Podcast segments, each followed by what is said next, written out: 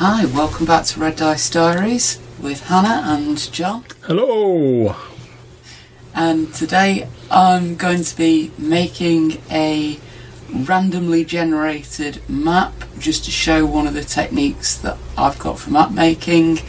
Uh, hopefully, you'll be able to take a few ideas from it, even if you're not going to be using it exactly. Yeah, and just to point out, Hannah's actually down there where we've got the other camera set up. There you go, you can see the arm there. She, she's going to be looking down there. If you see my hand sort of waving in front of this camera now, now you'll probably see there'll probably be a bit of judder on the, the sort of main screen because we're using my mobile as the only other camera we've got sort of across the wireless with all manner of jiggery pokery. Mm-hmm. But hopefully that'll be fine. And we're going to be putting this on our YouTube channel because obviously it's fairly visual, but also we're going to be putting it as a podcast episode. So I'm going to be like the voiceover man for this. And me and Hannah are going to be sort of talking through it as we go along. So, do you want to crack off, love? Indeed. So, for starters, if you're looking at the screen right now, you can see a selection of stuff on a big piece of paper. I see them red dice there, staying on brand. Indeed. So we have a pile of red dice of various different numbers. We've got some D10s, some D6s, a couple of D20s. I think there's a D30 in there. We've got a few beads of s- different colours, Yep. and these are just beads because I have loads of beads and they happen to be useful. You could use War Games dice for this. You could use dried peas, dried rice, whatever you like. Uh, we've got a little sprinkling of grey ones, a little sprinkling of green ones, a very small amount of little wooden ones in the shape of hearts, uh, sorry, in the shape of flowers, and a fair amount of little blue ones in the shape of hearts. We've also got a couple of very big snowflake ones, a pile of D4s, and a load of unique beads. And then I've got a load of pens. And this is mostly just stuff you've like scavenged from your like crafting but supplies It's and a dice stuff I've pulled out of my crafting supplies. Again, you could use uh, dice of different colours for this. You could use any old tat you want. It's just something small that you can scatter on a bit of paper. Yeah. Uh, I've used the big snowflake ones because I want to have a couple of big icy places on Okay. my map. Cool. My map's going to have a forested area or some forested areas. That's what the green ones are going to be.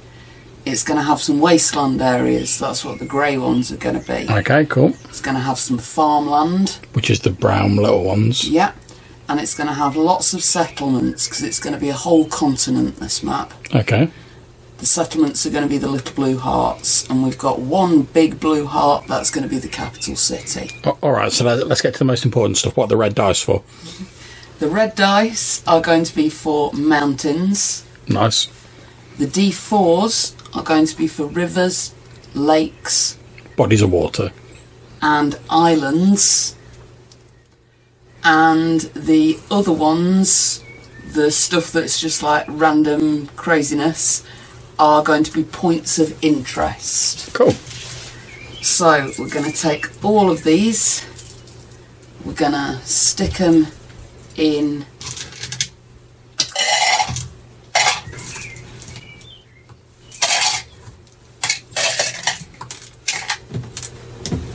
This is a point where I should probably advise you that at home to have the dustpan and brush on standby. If you know what I mean, because this is about to get messy up in here. I don't know if you can see on the cropping, but I'm actually doing this on the lid of a really useful box so that I've got a little tray around the edge to catch Yeah, 'cause it's got like a little raised box, hasn't it? Little raised edge on the box.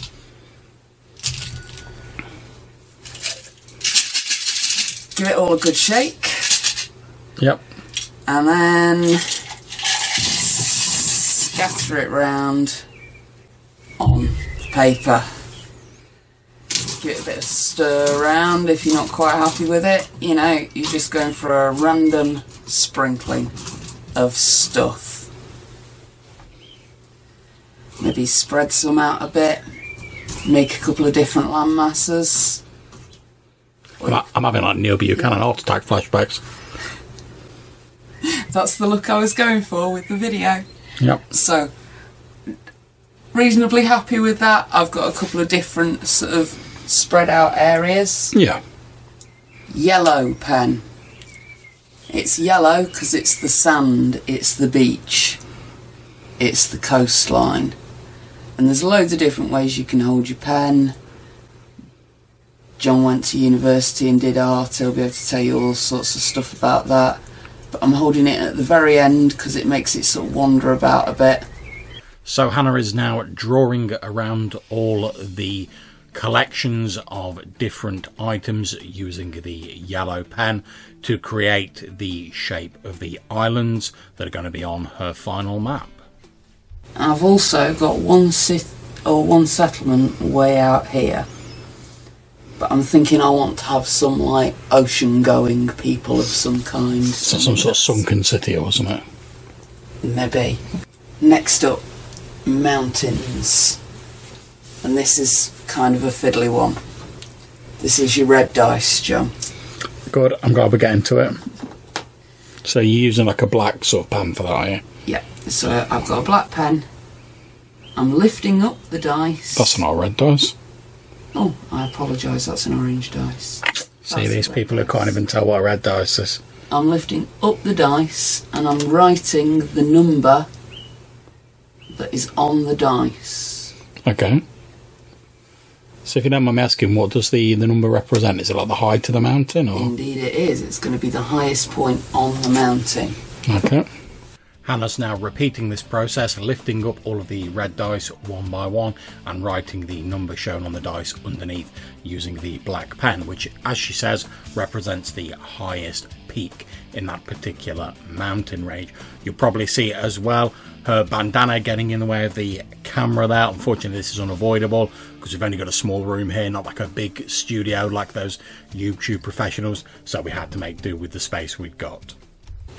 So now you've got all your numbers written down for your mountains. Yep. So what's next then? Next is to mark in the points of interest. So you're not going to like draw around your mountains or anything yet? We'll get there, we'll get there. Okay. So, all the different beads I've got, I've got so that they're different symbols. And I can do that by copying the symbol Okay. the bead is. So you got a little smiley face there for that one. Yeah. Or what is probably easier with this many points of interest in the map, can effectively number them, but because I've already got numbers on my map, letter them. Okay. So that is the first one. So A. Is A. Hannah now makes her way around the map, lifting up all of the individual miscellaneous beads one by one and putting a letter code in their position on the map using the black pen, remembering what bead goes with which code. Obviously, you could write this down on a bit of scrap paper or an index card, since as you'll see later on, the type of bead or whatever you're using may help give you some inspiration for what the point of interest actually is. Okay, so you've got your you've wrote down letters for your for your points of interest. So what's next on the the agenda? So next item is the rivers, the lakes, Okay. and the islands. Uh, so, D4s. Yep. We're getting a blue pen Yep. and we're looking at all the ones that are on land, which is all of them at the minute. But we'll probably do another scatter of the D4s again in a bit. Okay. But on a one, like this one, hmm we're marking a water source on the so on on or near each of the points.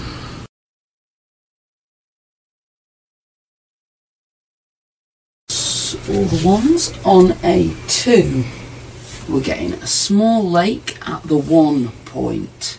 Okay. And by that I mean, on a dice like this, the number two is the point that's facing up, Yep. and then each of the other three points has a number on it. The point that has a number one, we're drawing a little blue lake. Hannah repeats this process for the other dice, showing a 2, drawing a small blue blob representing a lake. Okay. It's looking fairly lake-tastic, that little bit. Uh-huh. That's on a 2 as well. Yeah, so little lake there. And that's also on a two. Little lake there. Okay. Uh, oh, and that one.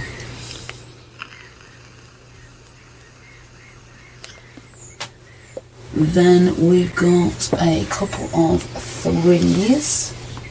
And on a three, we're going to have two lakes. And that there is a four. And on a four, we're going to add d6 of large lakes. In Nice. vicinity. Six lakes. I should have rolled that on the camera. And now it's never going to hit a six again. It was a six, I promise you. Six All these people fudging dice, disgraceful. blobs. Roughly where the dice was. They don't have to be right into each other. But we got some lakes there.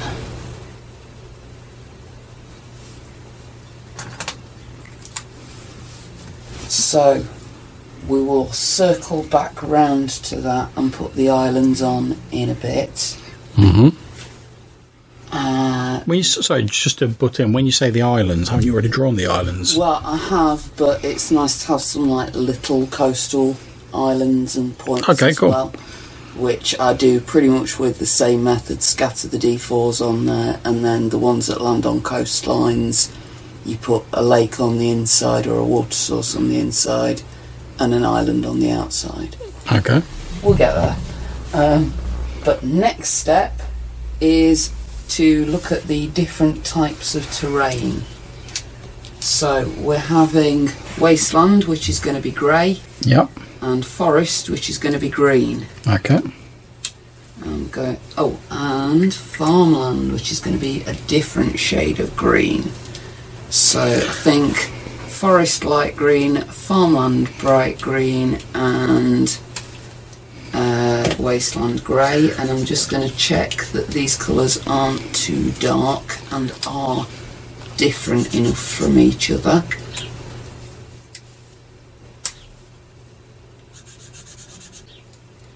And that also handily gives me a place to make a little key for what each one is. Yep. Now, obviously, some of these colours, like the yellows, etc., aren't showing up particularly well on the the camera. But we'll take a few sort of like higher quality pictures of the the map and sort of put it in at the end, so you can get like more of a detailed look at it. Before she starts colouring in the terrain, Hannah puts small purple X's where the little blue heart beads are, representing the cities or settlements, with a slightly larger X showing where the larger bead or the capital city is located. You can start to see certain things like appearing on the map as you're looking at it now. We've got mountains here with city in between, like a high mountain there, a high mountain there, two little towns on either side. Yeah. and then just down the coast into the much colder area that's where the big city is how's that happened it, it's just a nice way to sort of world build with Yeah, sort of like uh, Yeah. gives you like a, a bit of a start, and then obviously you can fill it in with your own ideas sort of as you're going along. And like you say, it gets you to ask these questions of yourself, like mm-hmm. Why is the capital city in the colder area? Why are there two little towns in like this mountain pass or whatever you decide it is? Hannah then goes round the map, removing the grey beads and shading in the area where it was located in grey to represent wastelands. And what we'll do is Hannah's basically written herself up like a simple sort of list of all of these things that she's talking herself through now. And when we post the, a link to this up on the blog, we'll put a link to the Excel file that you've created your list in, Yep. so you can have a look at afterwards and sort of follow along if you want, or maybe use it as the start of some inspiration for your own. Next, Hannah removes the beads that represented the forest and shades in those areas in a vibrant shade of green. That's all our forested areas. Yep. And then we've got farmland areas. And that's in your sort of slightly lighter shade of green. And then we are left with the icy bits. And those I'm going to draw around with a pen. Okay. Just wriggly line so that we've got a light coloured patch. Hello, pussycat. Around that area. Would you like to help? Are you going to get on the camera? No. You're just going to taunt us. And then I'm going to mark the icy areas with a little snowflake to remind me that that's an icy place.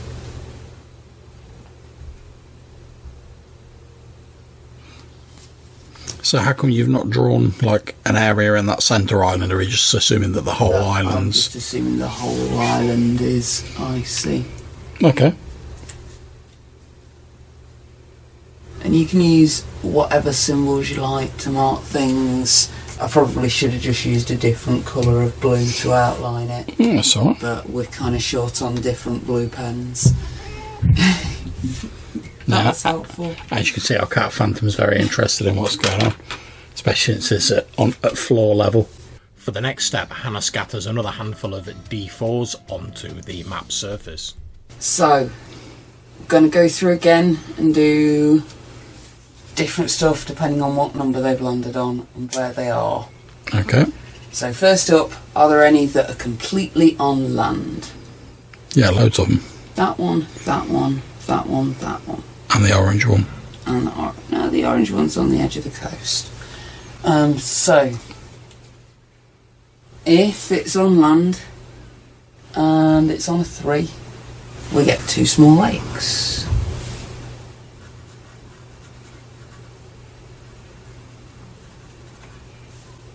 If it's on land and it's on a two, we get one lake at the one point.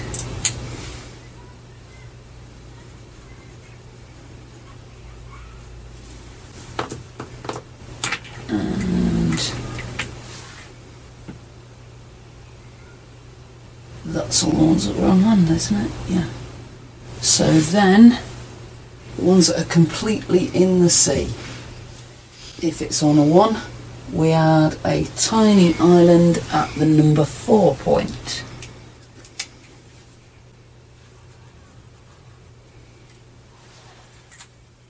If it's on a three, we add two tiny islands near the two point. Yeah, I'll say you want them in yellow.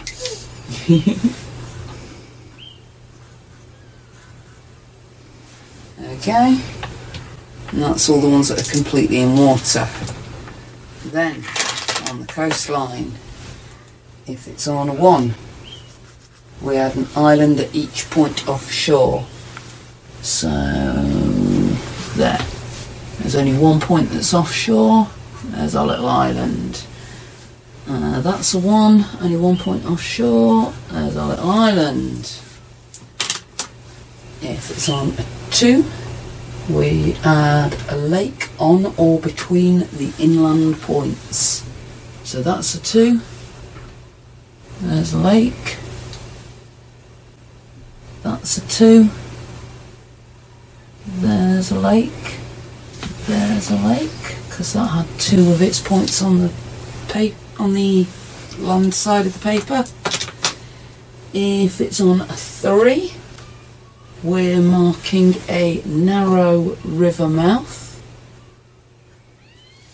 And if it's on a four, we're marking a wide river delta.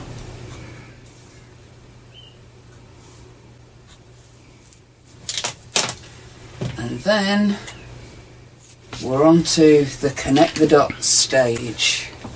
For her next step, Hannah begins by using a red pen and drawing a triangle where the locations of mountains have been previously plotted. You could draw in elevation lines if you wanted at this stage, but Hannah decided to keep it simple for this example and is just going with a small red triangle to represent the mountains. Once that is done, she then draws in a few rough outlines of rivers using the points where water sources and lakes have been plotted as a broad guideline as to where to place them. After that, she's going to put some more detail and thought into the previously established points of interest. And if we just do a couple of these, Next, Hannah replaces the point of interest beads, the random assortment that we had earlier, back in their original position and is going to use the actual appearance of the bead to base the point of interest around. For example, there's a little wine bottle that landed there. Why is that place associated with wine? Got grapes. And so, and you can, it helps you continue to build the world. Um, a button, maybe that's a place that's really well known for its tailoring. Yeah, or like maybe maybe they grow like textiles there or whatever. You know, it's a big textile area or a big sewing area or whatever. Yeah, we ended up with um, quite a good little scattering, so I'm going to put them back on so we can get a picture. Hopefully, roughly what they were. Uh,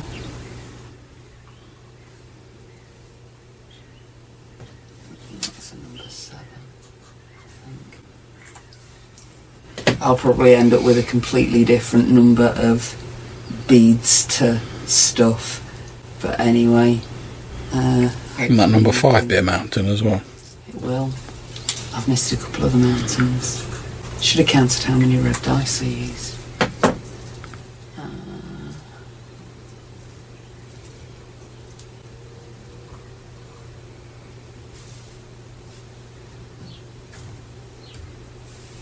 Because if I'd been really smart, I wouldn't have let the cat walk across where this stuff was.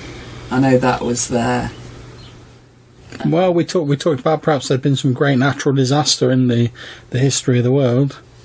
some sort of giant beast ravaging the landscape. Sounds like a fantasy world to me. Right, that's close enough for demonstration purposes of what we're doing.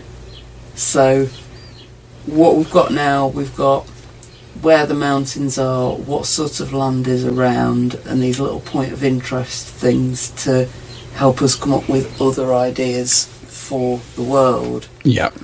So, over here we've got the capital city. Where the deed for that one? Here.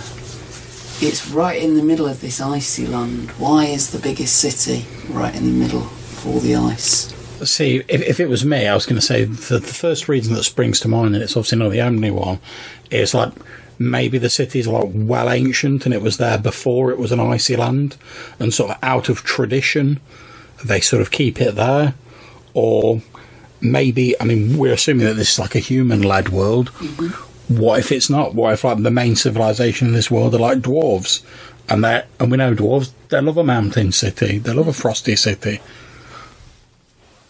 or maybe in this world, perhaps like the sort of icy lands, maybe that's where like the humans originally came from, and they moved south into like um, the more fertile lands. But they sort of like again out of tradition, they sort of like to remember where they came from. They keep the city in the icy lands. See, I, I would have gone with um, some sort of geothermal based Yeah, I mean users. they, could be like hot springs or something, or as well. volcano Yeah. under there. But There's, yeah, there's plenty of options. And like I say, that's that's what this is all about: giving yourself options and giving it. yourself ideas. and I think those were that way around because I remember when they scattered first, I noticed that the two little musical bells were both on this continent. See, the two bells scream to me that that's some sort of like religious based island, you know, like church bells and whatnot. See, I was thinking possibly some sort of cultural centre where all the bards of this city end up because they can't afford to live in the city. Now, anybody be going to give, give some punk ass bards an island? Oh, I wasn't suggesting that they were given it. I was just suggesting that they end up there. See, whereas it is quite icy, there's a mountain on that. I could see it being like a, almost like a monastic sort of like retreat, like an isolated mountain monastery or something. You know, where like maybe, maybe they've been built there. So like at certain times of the day, the people in the capital are like, oh, we can like hear the bells in the distance. That'd be a nice thing to throw in there with your player characters. You know, like you say, oh, it's uh, I don't it's midday. You hear bells ringing off in the distance, and one of the locals goes, oh, that's uh, I can hear the bells in the monastery of St Swithins or whatever. So yeah, that's what all the point of interest stuff's about. Then, what we're gonna do is joining up the biomes. In order to expand the biomes that are on the map, Hannah takes the pens that she, the colours that she had previously, and she uses them to expand the various different areas the forest, the wasteland, the farmland, etc., allowing them to take on a more organic shape as she draws, filling in the various areas, not completely, but sort of expanding the existing biomes and taking on a much more interesting and natural shape, but being guided by the elements that have already been placed upon the map.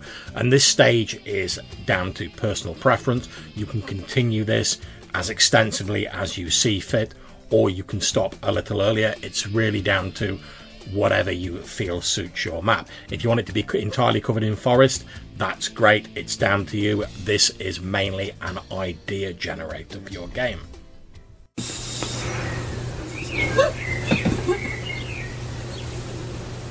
Smooth. So there we are. We hope you've enjoyed this short video explaining one of the ways in which you could possibly use a map as a source of visual inspiration for your starting or maybe continuing campaign. The picture you can see on the screen now is the sort of mostly finished map to the stage Hannah got it to at the end of the video. When we link to this in our blog at www.reddicediaries.com, we're going to put a link up to Hannah's spreadsheet list that she created to help guide her through this process, and we'll also put up the pictures so you can have a look at a more high resolution version of those. We hope you've found this useful, whether you're listening to the YouTube version or the podcast version. We appreciate it's probably a little bit easier on the YouTube version because obviously this is a visual exercise. It's designed as a, a sort of visual prompt to get you to ask questions about your campaign world. But we hope that you get something out of it and that maybe if you give it a try, you'll let us know how it goes for you. So until we see you again, Take care, stay safe, and whatever you're playing, have fun.